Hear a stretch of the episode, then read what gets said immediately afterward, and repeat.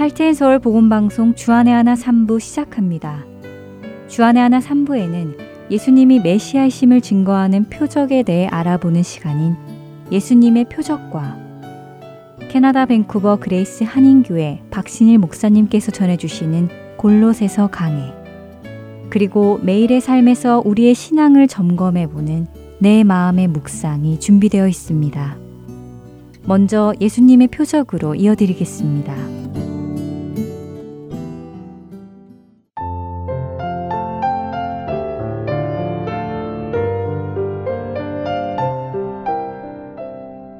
애청자 여러분 안녕하세요. 7월부터 새롭게 여러분을 찾아가게 된 예수님의 표적 진행의 민경은입니다. 사복음서는 예수님의 행하신 기적들로 가득 차 있습니다. 그분은 오병이어로 5천 명을 먹이시기도 하셨고 눈먼 자를 뜨게 하시고 귀 먹은 자를 듣게 하시며 아픈 자를 낫게 하시고 나병한 자를 고치셨습니다. 심지어 죽은 자를 살리기도 하셨지요. 또한 물 위를 걷기도 하시고 폭풍을 잠잠케도 하셨고 영광스러운 빛의 모습으로 변화하시기도 하셨습니다. 가장 놀라운 이적은 십자가에서 죽으시고 장사된 지 사흘 만에 다시 살아나셨고 하늘로 올림을 받으신 것일 것입니다. 이처럼 성경에는 예수님께서 행하신 많은 기적이 기록되어 있는데요. 복음서에서 기적이라는 의미로 사용된 헬라어 단어는 듀나미스라는 단어라고 합니다. 이 단어는 대부분 권능 혹은 능력 그리고 힘으로 번역되어 있는데요. 듀나미스라는 단어는 예수님께서 행하신 일들이 가지고 있는 힘 자체에 중점을 둔 것이라 할 수 있을 것입니다. 그분이 행하신 일에 사람들의 관심이 모인 것이지요. 사람들은 예수님께서 행하신 이 놀라운 권능을 보고 예수님을 따르기 시작했습니다. 예수님이 행하신 그 권능이 자신들에게도 필요했기 때문이었지요. 다시 말하면 사람들은 자신들의 필요에 의해 예수님을 쫓았고 예수님을 통해 그 필요를 채우기를 원했습니다. 그런 사람들의 모습을 가장 잘 표현해 준 곳이 요한복음 6장인데요. 요한복음 6장에는 예수님의 그 유명한 오병이어의 기적을 보여주십니다. 보리떡 다섯 개와 물고기 두 마리를 가지고 5천 명이 넘는 많은 사람들을 먹이시는 권능을 보여주시지요. 예수님의 그 권능을 통해 배불리 먹은 사람들은 예수님을 쫓기 시작합니다. 그런 그들을 피해 예수님은 바다 건너편 가버나움으로 가시는데요. 사람들은 여러 배를 나누어 타고 예수님을 찾아 가버나움까지 쫓아갑니다. 그리고 바다 건너편에서 예수님을 만나지요. 그렇게 힘써 배를 타고 바다 건너편까지 예수님을 찾아온 사람들을 향해 예수님은 전혀 예상하지 못한 말씀을 하시는데요. 바로 요한복음 6장 26절의 말씀입니다. 예수께서 대답하여 이르시되 내가 진실로 진실로 너희에게 이르노니 너희가 나를 찾는 것은 표적을 본 까닭이 아니요. 떡을 먹고 배부른 까닭이로다. 예수님은 여기서 기적이라는 단어 듀나미스를 사용하지 않으시고 표적이라는 세메이온이라는 단어를 사용하십니다. 표적이라는 말은 영어로는 사인이라고 번역되어 있는데요. 듀나미스가 능력 자체에 중심을 둔 것이라면 세메이온은 그 능력이 가리키는 의미에 중점을 두는 것입니다. 이것을 이해하고 요한복음 6장 26절에 예수님의 말씀을 다시 생각해 보면 이렇게 이해가 되는데요.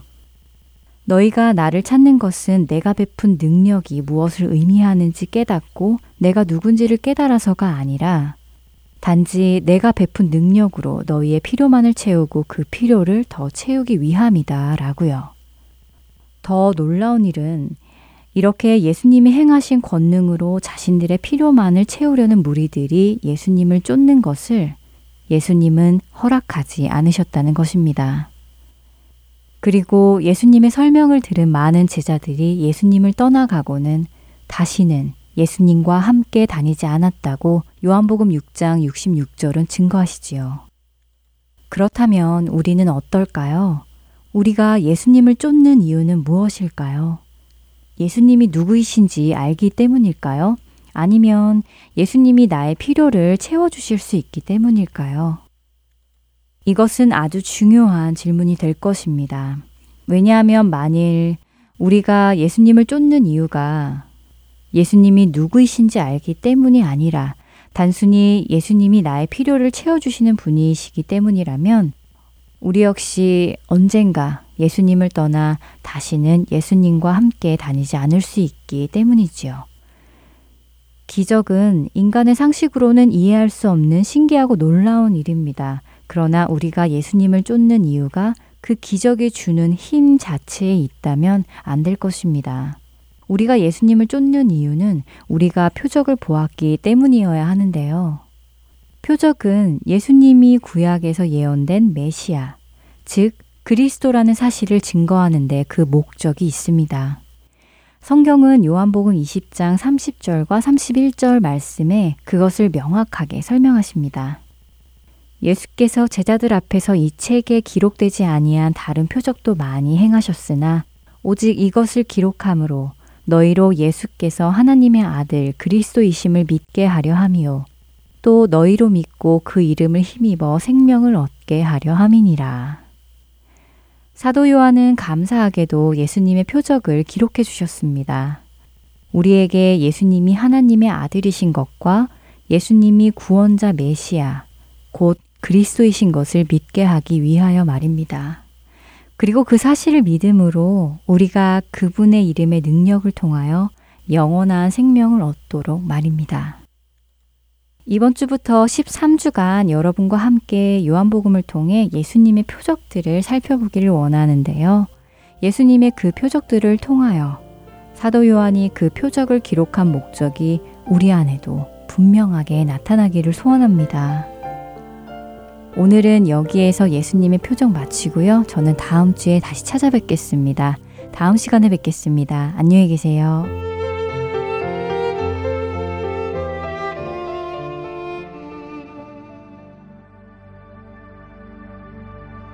예수님은 누구신가? 우는 자의 위로와 없는 자의 풍성이며 전한 자의 높음과 잡힌 자의 노임되고 우리 기쁨 대신에 죽은 자의 부활되고 우리 생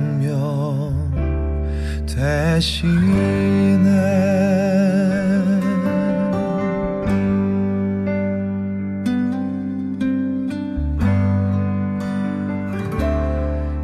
예수님은 누구신가? 약한 자의 강함과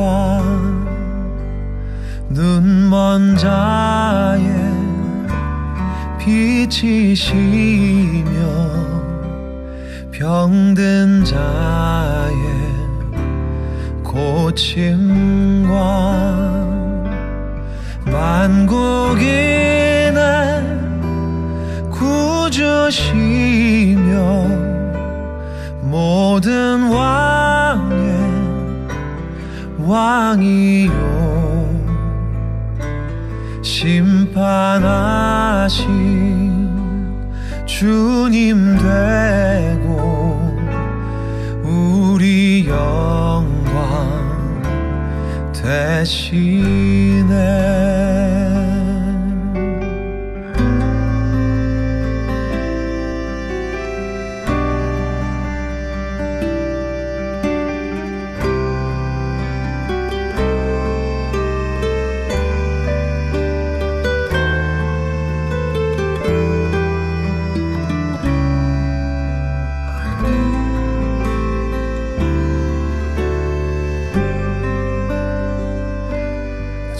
잡힌 자의 노임 되고 우리 기쁨 대신에 죽은 자의 부활 되고 우리 생명 대신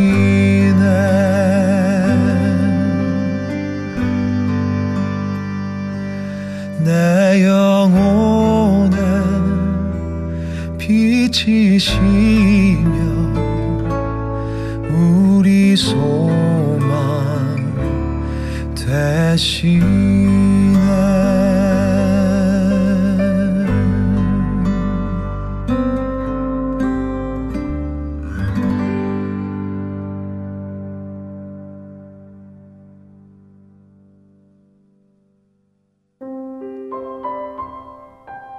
계속해서 캐나다 밴쿠버 그레이스 한인교회 박신일 목사님께서 전해주시는 말씀 프로그램 골로새서 강해로 이어집니다.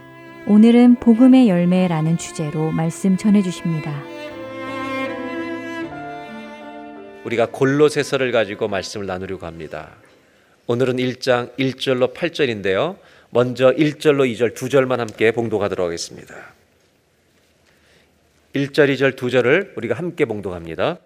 하나님의 뜻으로 말미암아 그리스도 예수의 사도된 바울과 형제 디모데는 골로새에 있는 성도들 곧 그리스도 안에서 신실한 형제들에게 편지하노니 우리 아버지 하나님으로부터 은혜와 평강이 너희에게 있을지어다. 아멘. 아멘. 올해 저는 우리 모든 성도님들 가슴 속에요. 말씀을 읽을 때마다 큰 아멘이 있길 바랍니다. 예수님 안에서 하나님 말씀은 다 그 약속은 예가 되느니라. 그래서 우리가 아멘으로 화답할지니라고 성경에 되어 있는데요. 가슴 속에 진짜 우리 안에 주의 말씀은 아멘입니다. 이 고백이 넘쳐난 한 해가 되시길 바랍니다. 제가 일부 예배를 드려보니까 오늘 복음의 열매라는 제목으로 처음 시작을 하는데 3분의 1도 못하겠더라고요. 성만찬을 다 하고 나니까. 그래서 어, 40분이 조금 넘는 설교를 제가 오늘은 15분만, 30만 오늘 하려고 합니다. 왜냐하면 40분을 다 하면 3부 예배를 드렸기 때문에. 그래서 오늘 여러분 양해를 구하는 것은 제가 설교를 다 못하고 요약하진 않겠습니다. 왜냐하면 중요하기 때문에 다음 주에 나머지 뭘 다 해야 되기 때문에 오늘은 서론만 해도 괜찮겠습니까? 오늘 성만찬이 설교가 되시길 바랍니다. 감사합니다.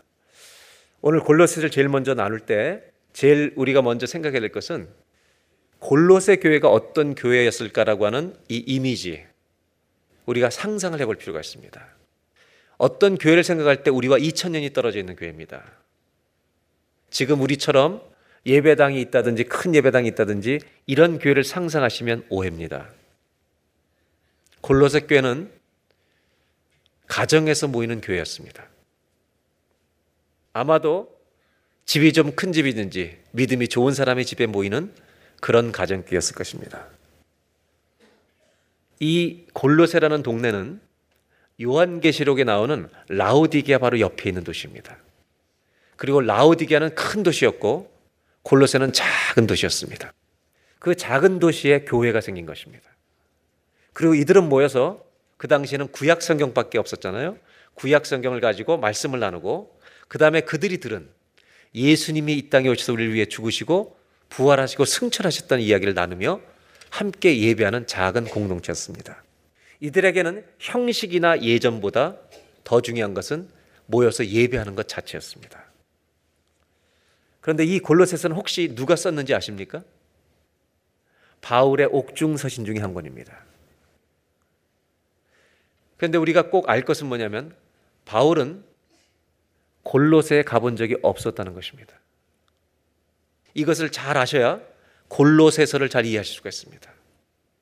바울은 골로새 성도들을 만난 적이 없습니다. 그런데 그 성도들에게 편지를 쓰고 있다는 것입니다. 그 이유는 뭐냐면 자기에게 복음을 들었던 에바브라가 골로새에서 복음을 전해서 그곳에 교회가 생겼고 그 소식을 감옥에 있는 바울을 문안하러 온 에바브라가 여기에 교회가 생겼는데 지금까지 이렇게 왔습니다. 하나님께 감사합니다. 소식을 전하고 지금 교회가 직면하고 있는 어려움들이 있습니다. 이 어려움들을 얘기해주고 그 얘기를 들은 사도 바울은 감옥에서 죽음을 앞두고 정말 그 교회 성도들을 사랑하는 마음으로 이 쓴 서신이 골로새서입니다. 그래서 골로새서는 보지도 않았고 만나지도 않았지만 주 안에서 형제된 귀한 지체들을 기억하며 바울이 아버지 같은 마음으로 목자의 심정으로 써준 책이 바로 골로새서라는 것입니다. 그래서 이 골로새서는 바울이 만나지 못했지만 주 안에 사랑을 가지고 그 교회를 기억하며 쓴 서신인데 이 골로새 내용 전체에는 가장 두드러진 게 예수 그리스도입니다.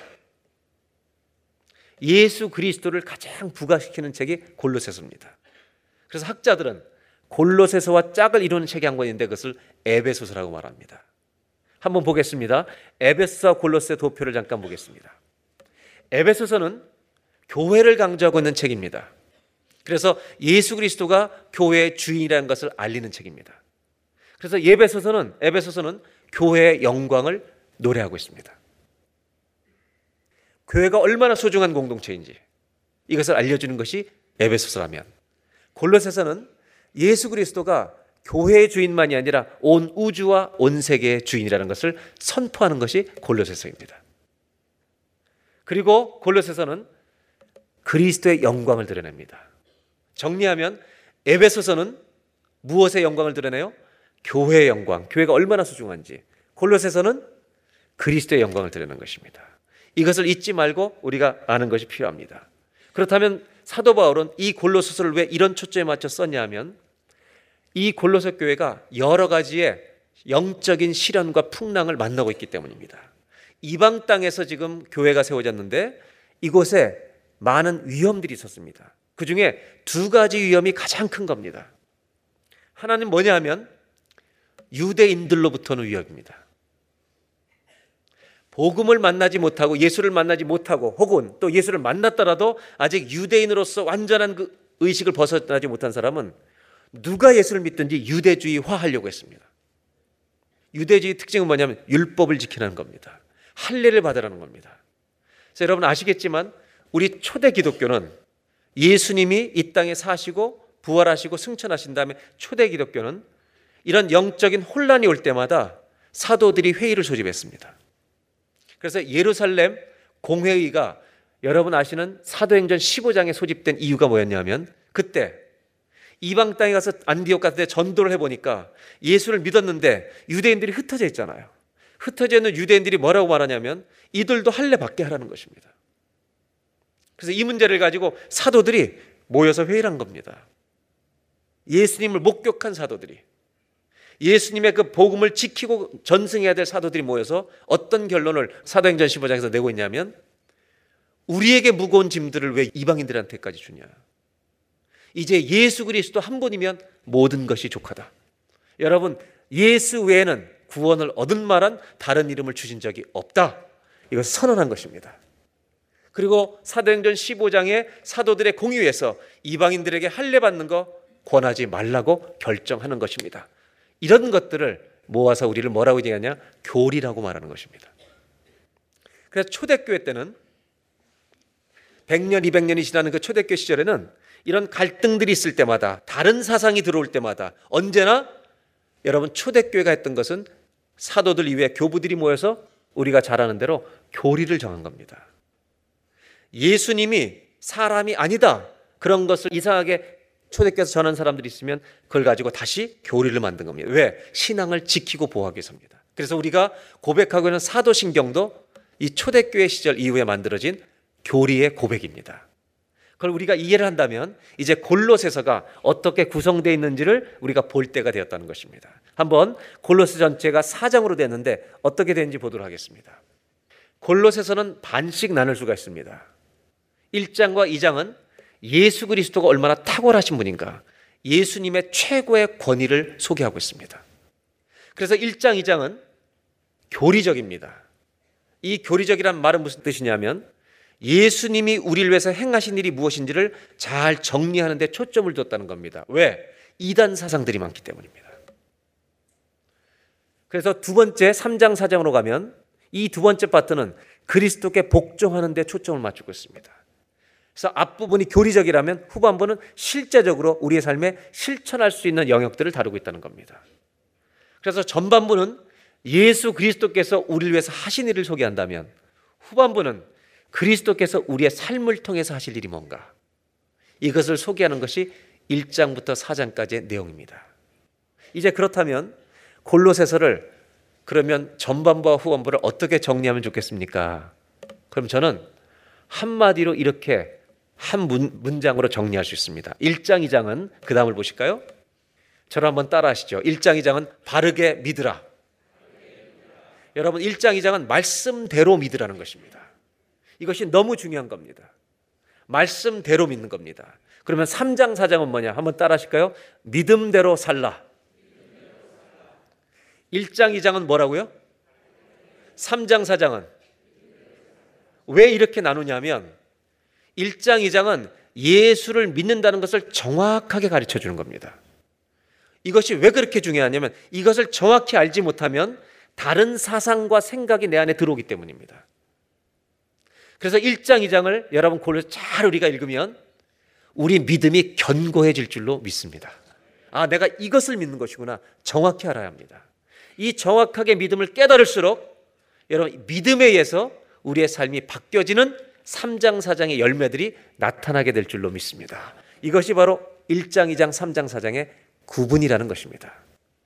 그렇다면 사도 바울이 이 편지를 쓰게 된 것을 이야기하기 전에 우리가 이런 생각을 또 하나 해봐야 합니다. 라우디가 옆에 있는 오늘로 말하면 터키의 서쪽에서 중부 쪽에 해당되는 즉 중서부에 해당되는 바닷가에 붙어 있지 않지만 서부 쪽에 치우쳐 있는 라우디게아 온천이 나는 이 도시 옆에 작은 골로세라고 하는 로마가 통치하고 있던 이 땅에 어떻게 교회가 생겼을까? 이유는 하나입니다, 여러분. 바울처럼 바울이 여러 지역을 전도하면서 교회를 세웠잖아요. 바울이 가지 않았지만 바울에게 이 복음을 받았던 에바브라가 열심히 가서 전도한 겁니다. 그리고 그 복음을 듣고 반응하고 예수를 믿은 사람들이 모여 여러분 골로새 교회가 된 것입니다. 우리가 여기서 교회라는 것을 이야기할 때 여러분 초대교회가 우리 교회 원형인데 잘 생각하실 게 뭐냐면 과연 기독교가 뭔가 이것을 골로새 교회를 통해서 우리가 재해석을 해야 된다는 겁니다. 그게 우리보다 원형이라는 것입니다. 여러분 기독교는 무엇인가? 복음입니다. 기독교는 복음인 줄로 믿습니다. 기독교는 교단이 아닙니다. 복음이 먼저입니다. 복음이 교회를 낳는 것입니다. 즉, 교회는 복음의 열매인 줄로 믿습니다. 그럼 교단은 장로교, 감리교, 성결교, 침례 교단은 교회의 제도입니다. 한번 따라 하실까요? 기독교는 복음입니다. 여러분, 기독교는 복음을 선포하는 것이 기독교입니다. 다른 것이 아닙니다. 왜냐하면 이 복음을 선포해서 교회가 채워졌기 때문입니다. 복음이 교회를 낳는 것입니다. 그렇다면 이제 골로새 1장 3절부터 5절까지 바울이 뭐라고 앞부분을 쓰고 있는지 보도록 하겠습니다. 우리가 너희를 위하여 기도할 때마다 하나님 곧 우리 주 예수 그리스도의 아버지께 감사하노라.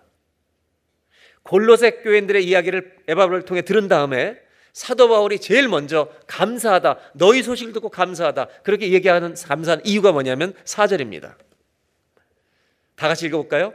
이는 그리스도 예수 안에 있는 너희의 믿음과 모든 성도에 대한 사랑을 들었어. 이 사람들이 골로새 있는 사람들이 예수 믿게 되었다는 것을 들었다는 것입니다. 감옥에서 바울은 자기가 감옥에 갇혀 있는 어려움과 답답함보다 밖에 있는 사람 중에 예수 믿었다는 소식이 더 기뻤다는 것을 잊지 마셔야 합니다. 그리고 5절에 너희를 위하여 하늘에 쌓아둔 소망으로 말미암음이니 곧 너희가 전에 복음 진리의 말씀을 복음을 뭐라 어떻게 했다고요? 들은 것이라. 여러분, 복음 때문에 교회가 생기는 겁니다. 저는 골로새 교회를 읽으면서 이런 생각을 해요. 우리 교인들이 캐나다 한국인들 사는 교회 없는 마을에 가서 복음 전해서 교회가 생기면 현대판 골로새 교회다. 여러분 우리가 그래야 됩니다. 우리가 교회이기 때문에 우리가 한국 사람들이 살지만 교회가 없는 마을에 가면 여러분 우리가 교회가 하는 것인 줄로 믿습니다.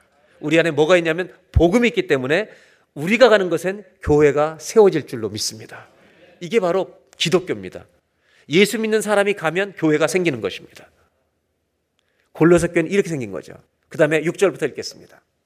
이 복음이 이미 너희에게 이름에 너희가 듣고 참으로 하나님의 은혜를 깨달은 날부터 너희 중에서와 같이 또한 온 천하에서도 뭘 맺습니까? 열매를 맺어 자라는도다. 오늘 1장 1절로 8절 첫 부분에 서론에 해당된 부분을 나누면서 제가 나누려고 하는 주제는 오늘 제목은 복음의 열매라는 것입니다. 여러분 교회가 복음의 열매인 줄로 믿습니다. 제가 오늘 나누려는 열매는 뭐냐면 이 복음의 열매가 교회인데 바로 우리 교회인 우리들이 복음을 가진 사람들한테 맺히는 열매가 과연 뭐 어떤 것들이 있는가? 이것을 제일 먼저 골로새를 통해서 나누려고 하는 것입니다. 그다음 7절 8절을 마저 읽겠습니다. 이와 같이 우리와 함께 종된 사랑하는 에바브라에게 바울에게 복음을 들었던 에베소에 있을 때 복음을 에바브라에게 너희가 이 복음을 듣고 배웠나니 그는 너희를 위한 그리스도의 신실한 일꾼이요 여러분 에바브를 통해서 복음을 듣고 한 지역에 교회가 생기는 겁니다. 에바브는 오늘날로 말하면 집사님이십니다. 우리 교회 집사님이 가면 교회가 생겨야 할 줄로 믿습니다. 옆에 분들하고 이렇게 축복하실까요? 형제님이 가면 교회가 생깁니다. 한번 인사해 보실까요? 옆에 한번 대답하시죠. 아직 조금 이릅니다. 이렇게. 조금만 더 기다려 주십시오. 성경이 말하는 건 이겁니다. 복음을 가진 사람이 움직이면 교회 없는 마을에 교회가 생긴다는 겁니다. 이거는 부정할 수가 없습니다. 그리고 8절 오늘의 마지막 구절인데요. 다 같이 읽어볼까요? 성령 안에서 너희 사랑을 우리에게 알린 자니라. 여러분들과 오늘 제일 먼저 이 복음의 열매에서 나누는 첫 번째 나누고 싶은 것은 뭐냐면 1장 1절, 2절, 2절에 있는 내용입니다. 여기에 이 구절 속에서 첫 번째 열매를 좀 나누고 싶은 게 있습니다. 1절, 2절을 다시 한번 보도록 하겠습니다. 1절 하나님의 뜻으로 말미암아 그리스도 예수의 사도된 바울. 바울은 자기가 원해서 사도가 된 게 아니라고 말합니다. 하나님의 뜻에 선택된 사람으로서 예수 그리스도의 사도가 됐다는 겁니다. 그러면서 뭐라고 얘기하냐면 바울과 형제 디모데는 이렇게 말합니다. 바울이 디모데를 형제라고 부르고 있다는 겁니다. 사실 디모데는 모태신앙 출신입니다. 바울은 디모데를 말씀으로 양육해서 복음으로 내가 너를 낳았다고 말합니다. 영적으로는 아버지와 아들 같은 관계입니다. 둘을 형제라고 말합니다. 저는 이 형제라는 단어가 너무 중요하다는 겁니다. 여러분 우리 옆 사람들이 누군지 아십니까? 주 안에서 형제인 줄로 믿습니다. 여기는 형제 자매를 다 포함하는 말입니다. 2절을 보겠습니다. 이제 우리가 2절을 보면서 이런 생각을 하셔야 합니다. 골로새 성도들을 바울이 만난 적이 있습니까? 없습니까? 없습니다. 그런데 편지를 씁니다. 골로새에 있는 성도들 곧 그리스도 안에서 신실한 형제들에게 편지하노니 우리 아버지 하나님으로부터 은혜와 평강이 너희에게 있을지어다. 아멘. 바울은 꼭 바울이 서신지면 빼지 않는 단어가 있는데 하나님의 은혜라는 것입니다. 아, 바울이 편지를 쓰는 것처럼 옆, 옆 사람한테 은혜와 평강이 너희에게 있을지어다. 여러분 연세가 연령이 젊은 사람 얘기해도 좀 이해하시고 들으시기 바랍니다. 이거 뭐 바꾸면 복잡하니까 옆에 분을 향해서 은혜와 평강이 바울이 우리에게 하는 것처럼 너희에게 있을지어다. 하나님의 은혜와 평강이 너희에게 있을지어다. 옆 사람한테 한번 축복의 인사를 하겠습니다. 은혜, 하나님의 은혜와 평강이 너희에게 있을지어다. 아멘.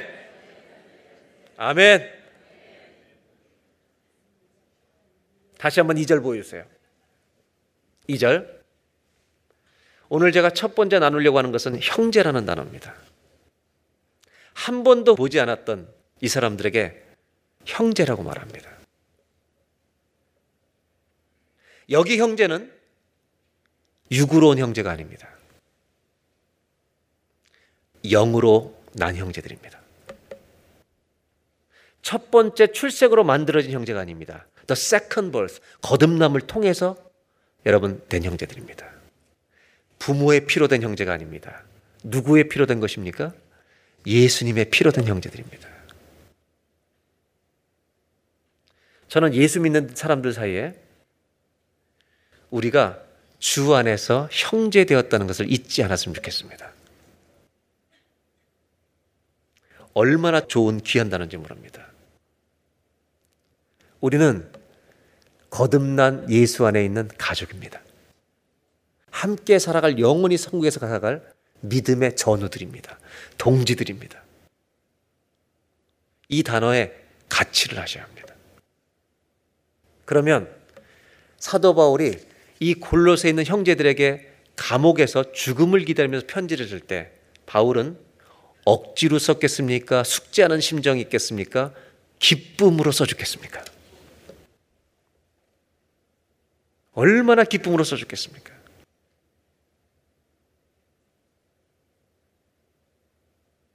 누가 시킨 게 아닙니다. 밤을 샜었는지 모릅니다.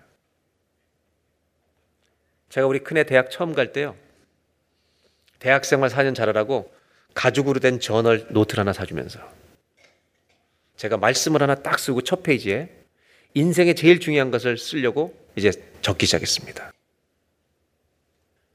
이제 먼데 두고 올려니까 가슴이 아파가지고 아내랑 가서 쓰는데 저는 딱 반 페이지를 쓰려고 생각했습니다.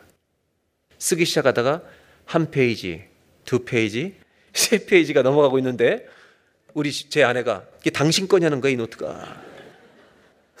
당신 journal이에요 이게 물어보는 거예요. 그때 정신을 퍼뜩 차리고 아닌데. 아니 인생에 중요한 걸 좀 써다 보니까 세 페이지도 안 되는 거예요. 제가 그날 밤 놔뒀으면 아마 반을 다 썼을지도 모릅니다. 왜 그러죠? 그냥 사랑하니까. 근데 바울은 신기한 얘기를 합니다. 왜 본 적도 없는 사람을 사랑하는 거죠?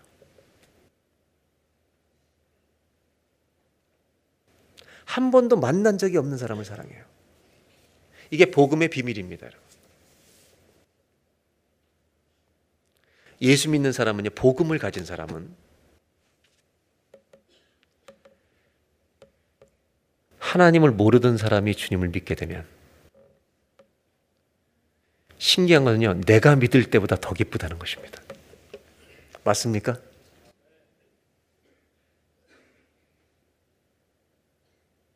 이유가 뭔지 아세요? 다른 사람이 예수 믿을 때 기쁜 이유는 내 복음이 살아있기 때문입니다. 복음이 뭔지 알기 때문입니다. 예수 믿으면 어떤 일이 일어나는 것인지 깨달은 사람은 저 사람에게 복음이 가면 내가 기쁠 줄로 믿습니다. 이 마음으로 이 골로새서 1장을 사도 바울은 쓰기 시작한 것입니다. 그래서 여러분 기독교 신앙은 규칙을 지키는 의무가 아닙니다. 기독교 신앙은 희생을 요구하는 것이라고 생각하면 뭔가 잘못된 겁니다. 기독교 신앙은 출발점이 복음이고 기독교 신앙은요. 여러분 출발점이 나를 구원해 주신 주님을 찬송하리로다. 기쁨이 되어야 할 줄로 믿습니다. 그래서 여러분, 여러분 첫 번째로 한번 따라 하실까요? 복음의 열매는 기쁨입니다. 오늘 여기까지만 하려고요. 여기서 설명을 더 하면 3부 예배가 어려워질 것 같습니다. 저는 여러분들에게 이런 얘기를 나누고 싶습니다. 기독교 신앙인에게 복음은 의무가 되면 안 됩니다. 규칙을 지키는 여러분 법규가 되면 안 됩니다. 기독교 신앙은 예수 만난 기쁨이 출발입니다. 그래서 골로새 교회가 직면했던 가장 큰 문제 두 가지. 율법주의화 시키는 것입니다. 유대인들이 이거 해 저거 해 계명을 가지고 율법으로 계속해서 하나님을 만족시키려는 율법주의자로 만드는 노력. 이것이 첫 번째 요이었습니다 거기서 바울은 이 성도들이 예수로 인한 기쁨을 지켜나갈 것을 원했기 때문에 그리스도를 강조하는 것입니다. 또 한 가지는 헬라 철학입니다. 수많은 사상들이 돌아다닙니다. 영지주의가 등장합니다. 하나님은 예수님은 사람이 아니라고 말합니다. 헬라 철학 중에는 여러분 아시는 대로 다양한 철학이 있지만 금욕주의. 여러분 절제와 금욕주의는 다른 것입니다. 기독교를 아주 재미없는 금욕주의로 만들어 버리는 겁니다. 바울은 이것도 아니다. 아니다. 예수 그리스도의 말씀으로부터 신앙은 시작된다. 그것이 복음이다. 그래서 바울이 얘기하고자 했던 겁니다. 신앙의 본질을 지키려는 것입니다. 그 본질은 여러분 예수 믿는 믿음의 본질은 복음이고 그 복음의 열매는 기쁨인 줄로 믿습니다. 내 안에 예수 때문에 오는 기쁨, 예수 때문에 오는 이 감격, 이것이 신앙의 처음부터 끝까지 본질이어야 되는데 여러분 초대교회에서 오늘 우리 교회를 보면 현대교회 교인들의 모습을 보면 죄송하지만 많은 학자들이 이렇게 합니다. 진짜 이상하다. 진짜 이상하다고 여길 것이라는 겁니다. 왜냐하면 기쁨도 없이 왜 모이지? 어, 이거 진짜 신비로운 교회다. 그리고 한 주도 안 빠져. 어, 이건, 이건 도대체 무슨 기적이야, 이거는? 상상해 보십시오. 초대교회는 복음이 기쁨이었기 때문에, 안 믿는 사람이 돌아오는 것이 기쁨이었기 때문에, 여러분, 교회끼리 경쟁할 수 없습니다. 현대교회는 복음의 본질에서 우리의 옷이 지금 뭔가 잘못되어 있다고 볼 수 있습니다. 여러분, 다른 교회에 예수 믿는 사람들이 늘어난다. 안 믿던 사람이 회심해서 돌아온다. 우리는 함께 기뻐하는 형제인 줄로 믿습니다. 이것이 교회였다는 것입니다. 우리 교회가 여러분 밴쿠버에서 복음의 본질을 회복하는데 여러분 더 달려가고 앞장서는 교회가 되어 주시기를 바랍니다. 그것은 뭐냐 하면 안 믿는 사람들이 예수님 앞에 돌아오는 기쁨을 우리가 누릴 줄 아는 교회가 되어야 한다는 것입니다. 그러려면 올 한해 우리가 고민할 것은 어떻게 하면 나를 통해서 우리를 통해서 안 믿는 사람이 주님 앞에 돌아올 수 있을까? 우리 교회만 아니라 다른 교회라도 가게 할 수 있을까? 여기에 쓰임 받는다면 우리는 복음의 기쁨을 더 크게 누릴 줄로 믿습니다. 올 한 해 여러분 복음의 열매는 기쁨입니다. 예수님 때문에 누리는 기쁨입니다. 이 기쁨을 회복하는 초대교회 같은 은혜가 저와 여러분의 있기를 주의 이름으로 축원합니다. 기도하겠습니다. 기독교의 본질은 복음입니다. 복음이 전해지는 곳에 로마가 통치하던 작은 마을에도 교회가 생길 수 있습니다. 사도 바울은 골로새 교인들의 얼굴을 본 적도 없습니다. 그런데 듣고 가슴이 뛰는 것입니다. 왜냐하면 내 안에 있는 예수의 감격이 있기 때문에 복음이 뭔지 알기 때문에 이 복음이 주신 은혜가 얼마나 큰 것인지 알기 때문에 그 동네 사람들이 예수 믿었다는 것을 듣고 기뻐서 견딜 수가 없었습니다. 하나님 우리에게도 이 기쁨을 회복시켜 주시옵소서. 예수님으로 인한 기쁨이 우리 안에 회복되는 2018년이 되게 하여 주시옵소서. 하나님, 기독교의 본질이 복음입니다. 기독교는 제도가 아닙니다. 복음을 선포하는 것입니다. 그러면 사람들이 듣고 변화되는 것입니다. 하나님 이 시간 2018년도 골로새서 서론을 시작하면서 우리가 기도합니다. 하나님 예수 믿는 감격이 우리 안에 최고의 기쁨이 되게 하여 주시옵소서. 다른 기쁨도 많습니다. 그러나 예수님을 만난 기쁨, 예수님을 붙든 기쁨, 예수님을 인해 사는 기쁨, 예수님의 이름으로 기도하는 기쁨, 예수님의 이름으로 승리하는 기쁨, 이 기쁨을 누리게 하여 주시옵소서. 우리 주 예수님의 이름으로 기도하옵나이다. 아멘.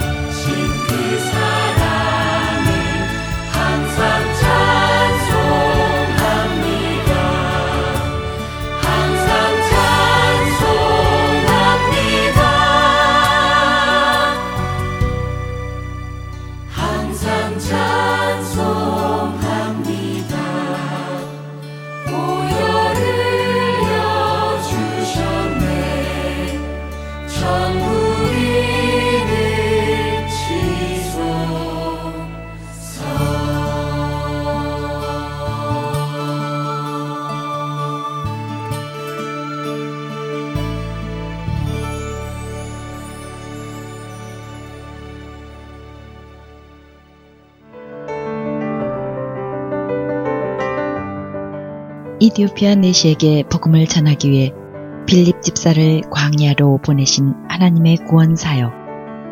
지금도 그 구원의 역사는 일어나고 있습니다.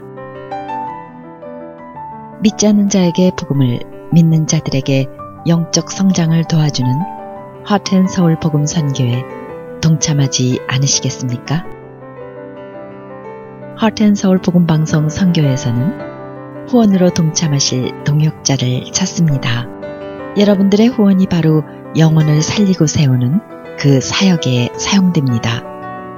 후원자 문의는 본 방송사 사무실 전화번호 602-866-8999 또는 이메일 주소 hotandsoul.org gmail.com으로 연락해 주시기 바랍니다.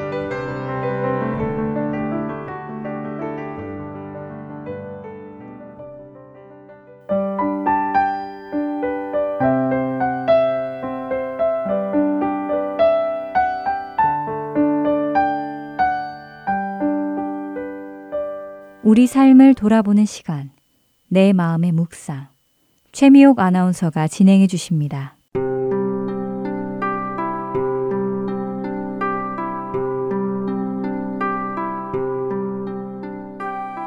마태복음 5장 3절에서 예수님께서는 심령이 가난한 자는 복이 있나니 천국이 그들의 것임이요 라고 하셨습니다.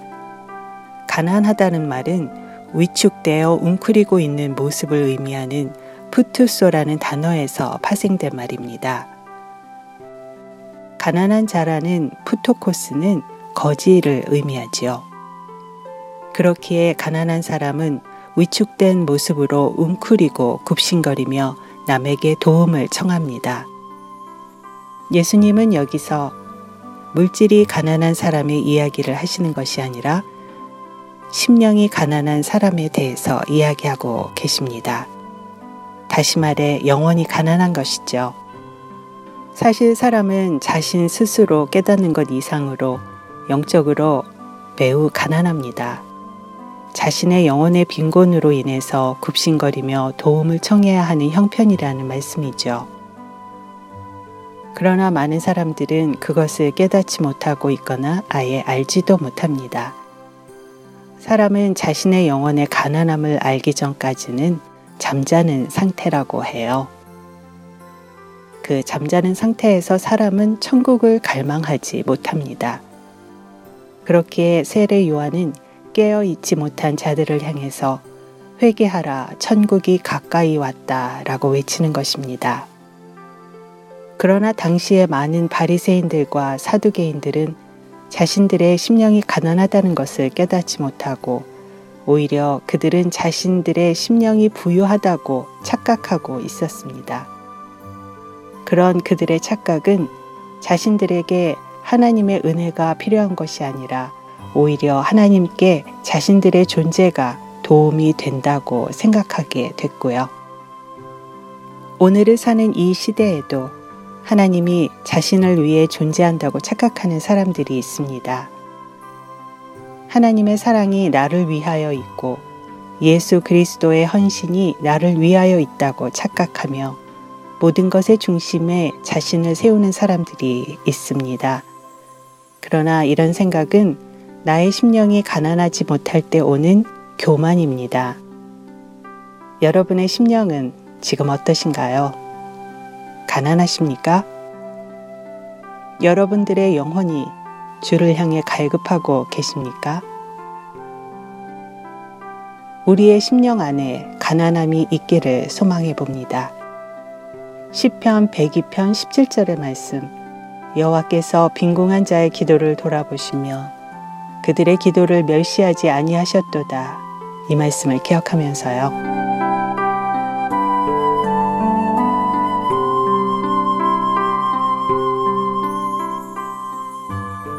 하나님 아버지, 우리의 심령이 가난해지기를 소망합니다. 결코 우리가 교만의 자리에 앉지 않게 해주시고, 내가 주를 갈급하기에 주를 찾게 하시고, 심령이 가난함 속에 주님을 더 알아갈 수 있도록 기도합니다. 그리고 영적으로 충만해지기를 소원합니다. 예수 그리스도의 이름으로 기도드립니다. 아멘.